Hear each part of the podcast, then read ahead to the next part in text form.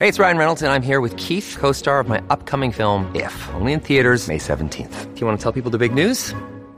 All right, I'll do. it. Sign up now and you'll get unlimited for $15 a month and six months of Paramount Plus Essential Plan on us. Mintmobile.com slash switch. Upfront payment of $45 equivalent to $15 per month. Unlimited over 40 gigabytes per month. Face lower speeds. Videos at 480p. Active Mint customers by 531.24 get six months of Paramount Plus Essential Plan. Auto renews after six months. Offer ends May 31st, 2024. Separate Paramount Plus registration required. Terms and conditions apply if rated PG.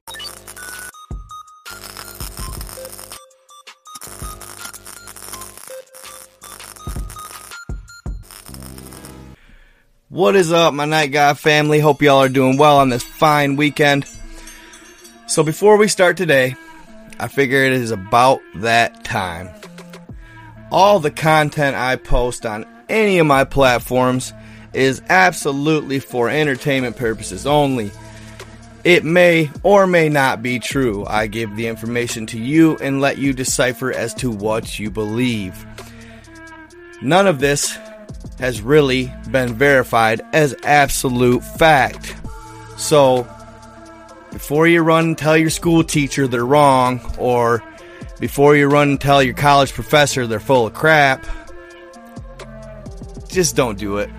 It's not verified information as, as of yet. Make sure you remember that. I'm not trying to create a bias. I'm not trying to create a alternative timeline to history or anything like that. My content is ultimately for your entertainment, fam. So please don't let it make you lose any sleep at night and use your judgment and own discernment in whether or not you believe it. All right. That being said, I found the rest of the video on the gentleman's firmament, or should I say, sky ice testimony. All right. It turns out that the first source of information I had gotten made one wrong claim that it was actually the scientist that was researching the sky ice that was stating the claims. It was not a scientist. It was a army mechanic who was on a volunteer expedition, him and another gentleman, to Antarctica to work on the helicopters used by the research team. Okay? Now, they were interviewed, many were interviewed, and then two were taken, including this gentleman. He was ranked above, above the other gentleman. He was in the Army from roughly 96 to 2000. He thought it would be a fun expedition. He's always been into the sciences and interesting um, subjects as such, history, stuff like that. Uh, never really said he was a firm believer in God until after this experience. Okay. Now, this was even not at the time of the experience. He didn't realize or think about it till later on and didn't understand while he was figuring out or hearing about this said sky ice. He didn't know about the supposed firmament or the alleged ice wall. Okay. So, um, he really didn't understand what he was hearing or the importance of it until later on. Okay. Then he put out this little memo to a group on Facebook and told of his experience. The little bit that I showed you guys was not probably about half, not even half of it. It gets a lot more interesting. Other than that, let's get into this. So, if you haven't seen my video previously covering this, I suggest you go back and watch that real quick. It's pretty unmistakable as to the thumbnail that I used to what the video is, and I says it says the the title right on the front. Okay, but I'm going to continue what he says right here. And he said he reached out to a Facebook page where they were talking about said subject. I had a military background and said, I've never really believed in Jesus or done the whole church thing, but I think I've seen the stuff you guys may be talking about. I just didn't know what it was at the time. I was in the Army from 96 to 2000. I was sent to McMurdo Station in Antarctica.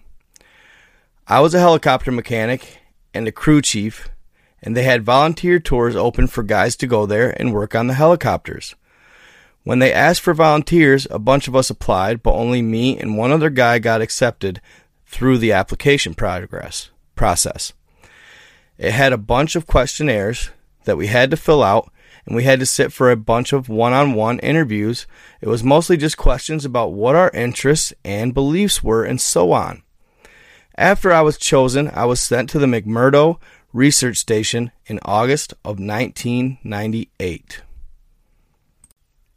Once I got down there and got acclimated to the frigid cold and got used to my routine maintenance schedule, it got so I had a lot of downtime. So when we weren't busy de-icing the aircraft or fixing engine problems, we had time to go hang out with the scientists at the research station. The military unit attached to McMurdo was small, and we didn't have our own separate facilities. We didn't have a media center, there was no chapel, and we didn't have our own separate mailroom. We had to share the same facilities with the scientists and researchers, but we were never allowed to go into the research lab on any conditions whatsoever. But over time, I got to be friends with a few of them, so I got familiarized with what exactly their research entailed. They had two different kinds of ice they were studying. This is where it gets interesting. One was your standard, everyday, normal kind of ice that we've all seen. They took cores of it out of boreholes in the ground. It was white in color, and even a small piece you could see all the way through. The other was the blue sky ice. This ice was different than any ice I had ever seen. It was light, so light it seemed as though it would flow out of your hand. Its temperature, they said, was negative hundreds of degrees Fahrenheit. It was so cold, I had to use a thick glove just to handle it because it would give you instant frostbite if it touched your skin. They had to study the stuff right there Previously, they tried to take it to the U.S. to study, but it would melt before they got there. They said Russian scientists had discovered the same problem when they tried to take the ice back to Russia. So that was why they had all the research stations in Antarctica. After maybe 15 minutes of handling the piece of sky ice, it was almost completely gone. Just like a tiny little bit was left in my hand, and my glove was dry the whole time, I've never seen anything like it before or since, and that's unusual because I've always had an interest in scientific things. I think that's even why I got selected to go to Antarctica because a big part of the interview was about science and what I believed about these things. So I really thought it was cool to see something I had never seen before. The whole time I was at McMurdo, I heard these people talking about the wall like it was a special place. It's pretty common to find ice walls and ice cliffs all over Antarctica. The whole place is ice, but it's all just normal ice. So I asked my friend where they get the sky ice from, and he said it comes from the wall. I don't remember exactly how he described it, but apparently there's a huge wall of sky ice. He said it was hundreds of miles inland from the coast. I never got to see it myself. I was strictly stationed to McMurdo. I didn't get to go on the expeditions, but he said it was the biggest natural structure in the world. Imagine that. He said that in the 1960s, the U.S. Army had a plan to bore a tunnel into the wall, but they didn't have a boring machine that could handle the extreme cold temperatures. As a result, they would do an entire testing project in Greenland where they developed ice tunnels and invented new boring machines that could operate in super cold temperatures. So this was back when they were going into forming NASA and all the other things that were kind of strange. The Antarctic Treaty around that time took place as well. He says likely they did this whole big thing in Greenland just for practice. So it's like they were practicing to bore into the sky ice. I'm not an expert on that, but that's just what he told me. Then, once they had the new boring machine figured out, they brought it to the wall in Antarctica. He said that the machine bored a tunnel, I don't remember exactly, like five or ten miles into the wall, but they never broke through the other side. And that they still don't know how thick the wall is even to this day. And I'm probably not remembering this part correctly, but I think he said at first the floor of the tunnel was solid rock. But after a mile or two into the wall, it ended up being sky ice under their feet instead of solid rock. So they virtually ran out of land and were 100% into the sky ice wall. And apparently, after they had gotten so deep into the wall, as they would take breaks, when they would come back, it seemed to have slowly built itself back up or regenerates. Because after a year or so, the tunnel had shrunk smaller all by itself, like a self healing wound starts closing up. They had to leave the boring machine inside the wall because the tunnel shrunk too small to get it back out. And after a few decades, the tunnel was completely gone, like the part of the wall was solid again. He said that now the scientists were trying to use technology to figure out how thick the wall is. He said something about putting uh, earthquake sensors sensors all along the the wall and that somehow you could measure the signal from an earthquake to see how thick the wall is. But he kind of lost me at that part. I never really thought about any of that until after I left. It was really weird stuff. But I think it I didn't think it was a big deal at the time. But then a few weeks ago I saw a map of the wall in Antarctica, except the map was all flat and crazy looking, and it showed the wall going all the way up over the whole earth. So since then, I've been trying to learn more about the sky ice that I saw and this supposed or alleged wall that I heard about. But I can't find anything at all. So now I'm really wondering if there could be a connection here. And that's how I found this group. So I hope that maybe some part of my experience will help someone figure out something. While thankful to that person, if they were telling the truth, that is some very interesting information to say the least. All right, y'all. So allegedly, this researcher told this helicopter mechanic soldier that in the 60s they rigged up a bore machine that could withstand the cold by practicing in Greenland. And then they began boring into the sky ice. They got five to ten miles in, and after a couple miles, they ran out of land under their feet. So at a certain point, they were entirely in the wall or the firmament, as one would say, allegedly.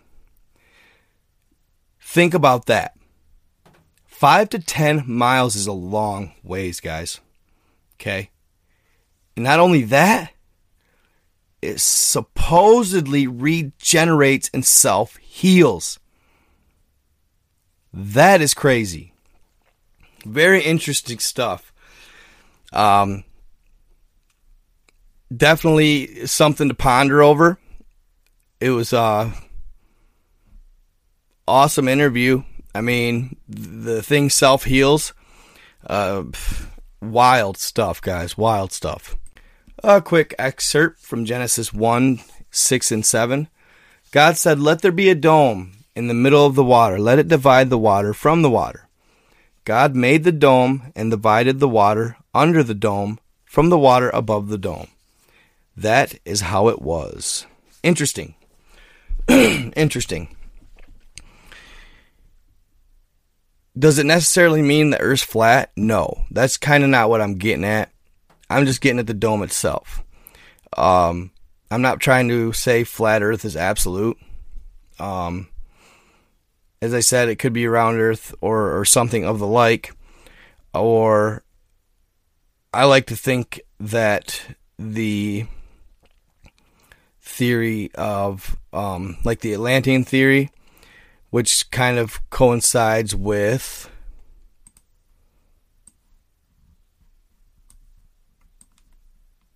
here, which is really intriguing. This map. Here's us. Here's the ice wall going out, going out. And then this is more what I was thinking. Boom. Like one large, massive planet, possibly, with a bunch of different similar terraces or terrains, uh, tierras, or whatever you want to say. I imagine that if this is the case, which is hard to prove and this is not proven, but I imagine that um, each of these would have a firmament around them.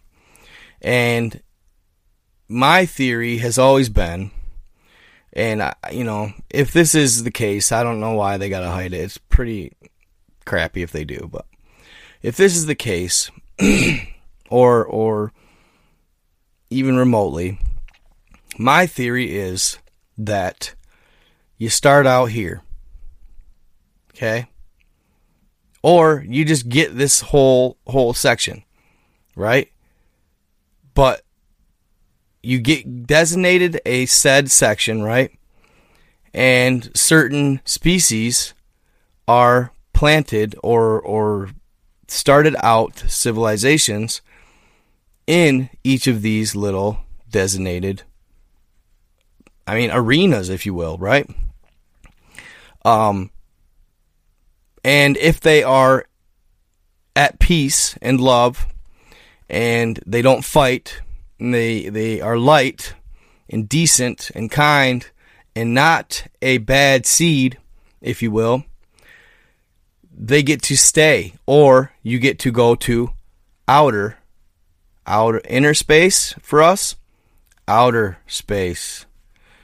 If we are decent and kind and good and love and light we will be allowed to exit outside of said area said area which is here we will be able to ex- exit out the summer gates and inhabit maybe here or here or here. Maybe Odinland out here, Atlantia or Atlantis, Lemuria. If you are qualified. What lies out here, if this is the case, to me, is highly advanced super civilizations. Okay? That have technology beyond our wildest dreams at their disposal. All right? You remember the story of the Iron Republic, where the gentleman somehow, well, I know how, got outside of the wall. How did it happen? Well, he just had damn good timing. Okay? Why they call these the summer gates? There's one set of them here somewhere, if I'm correct the summer gates, okay? Let's see.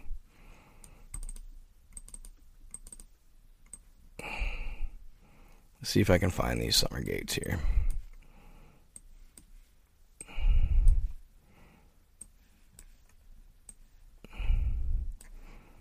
To guess where we at here. Really, could technically be rotated. North America, South America, here we are. Here's Antarctica. So these are to be your summer gates. Okay? Your summer gates. And these look like gates too. But why do they call them the summer gates? Well, because during the summer, which is when the guy in the Iron Republic story was setting out or was on his expedition, during the summer, it gets just hot enough. Not hot, but just warm enough in that area, in the Antarctic area, that the icebergs and the ice that are blocking this channel almost year round. I'm talking you might get a two week to a one month tops span where this summer gate thaws out. And he hit the he he hit the the sweet spot. It happened to be thawed out. He spotted it from a mountain that he went inland to climb and he went out the gates. That's how he got to possibly I mean I, my guess would be Thoth right here. Some of these some of these islands is where the Iron Republic located is located, excuse me. One of these is always moving and I think it might be Thoth. All right? But either way, when it melts which is just a short span in the summertime is which which is what the guy who in the Iron Republic was lucky enough to catch, he slipped through the ice wall. But they were people just like us. But they had achieved love and light, just like the previous civilizations before us. Many of them have. The Mayans uh, was one of them. I believe some of the other uh, Incans and Hopi, um, many of those civilizations as well, had figured out what the key to essentially by doing it, he they achieved the longevity of their species, so they got the Iron Republic. And then, probably if you continue to prove you are a decent person, or a decent civilization, rather, you might get to go to the next level. And then, who knows where. But the idea is, guys, we in here, we're newbies. We're primitives. I would argue that every civilization before us was more advanced. That would make more sense than us being more advanced than them. Something happened, a great reset, if you will. In the meantime, the flood, most likely. Because when the fallen, or the, the watchers, came down and it created the Nephilim, God had to flood the earth. Because the Nephilim had, and some of them were inherently good, but there was a lot of them that were really bad. Why he had to flood out the earth for the Nephilim is their appetites did not, they were too much to sustain. We didn't have the resources. They literally ate all the livestock on the planet. And when that was done, they turned to us, humans. And that's when God had had enough and he had to do an ultimate reset. Now, does that mean they're all gone? No, there's still some, and they're still good, some of them. But ultimately, when the watchers came down and bred the daughters of man, they tainted the seed God. They tainted the genetic makeup God had already made and preordained. Nephilim they were abominations because they began cannibalizing, cannibalizing their own kind when they had already ate everything up. Earth couldn't sustain them. There wasn't enough resources for the human pop and us. Okay? So, if you look, and this is why it's said that in the Middle East, women wear veils. They wear veils because they're trying to cover their faces for the watchers. They don't want the watchers to see their inherent beauty because they don't want them to come down and breed them again, creating the Nephilim. True story. Now, today, it has turned into something of oppression, which is crappy, but originally, that's why women were wearing veils. That's why they covered their faces because they didn't want the watchers to see their inherent beauty and come down and breed them again. Food for thought, little little little fact for you there. So, yeah, really cool story. Um, interesting thoughts, interesting ideas. Uh, absolutely uh, mind-boggling and very uh, cool to just wrap your head around. You know what I mean? So, um, yeah, really good stuff, guys. Uh, so I got more to come. I'm gonna uh, shift though, you guys, from here But uh, I'm gonna try and shift here because I'm doing the. I'm I gotta kind of shift away from the edgy content for a little while. Uh, because it seems some people just they don't like to even talk about or even um, even uh, ponder or, or, consider the idea of of a firmament and so on. So uh, I'm going to shift away from that and I'm going to do some more uh, fantastical.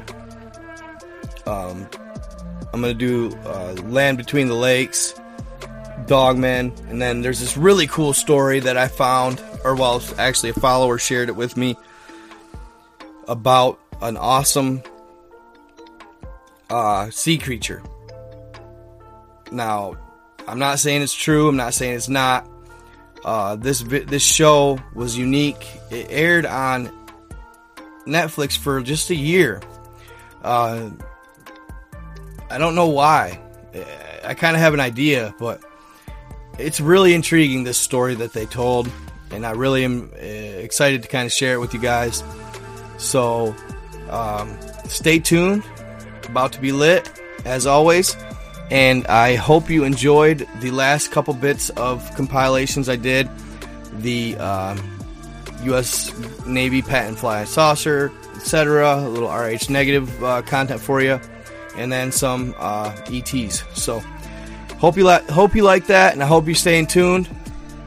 Uh, keep on keeping on, stay in the light, stay in the love, and treat others how you want to be treated, y'all. So, simple keys to life, simple keys to love and happiness and, and peace, really, peace.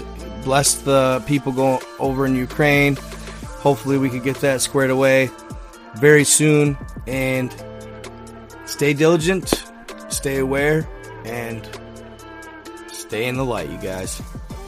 Truth can sometimes be stranger than fiction, and I am out.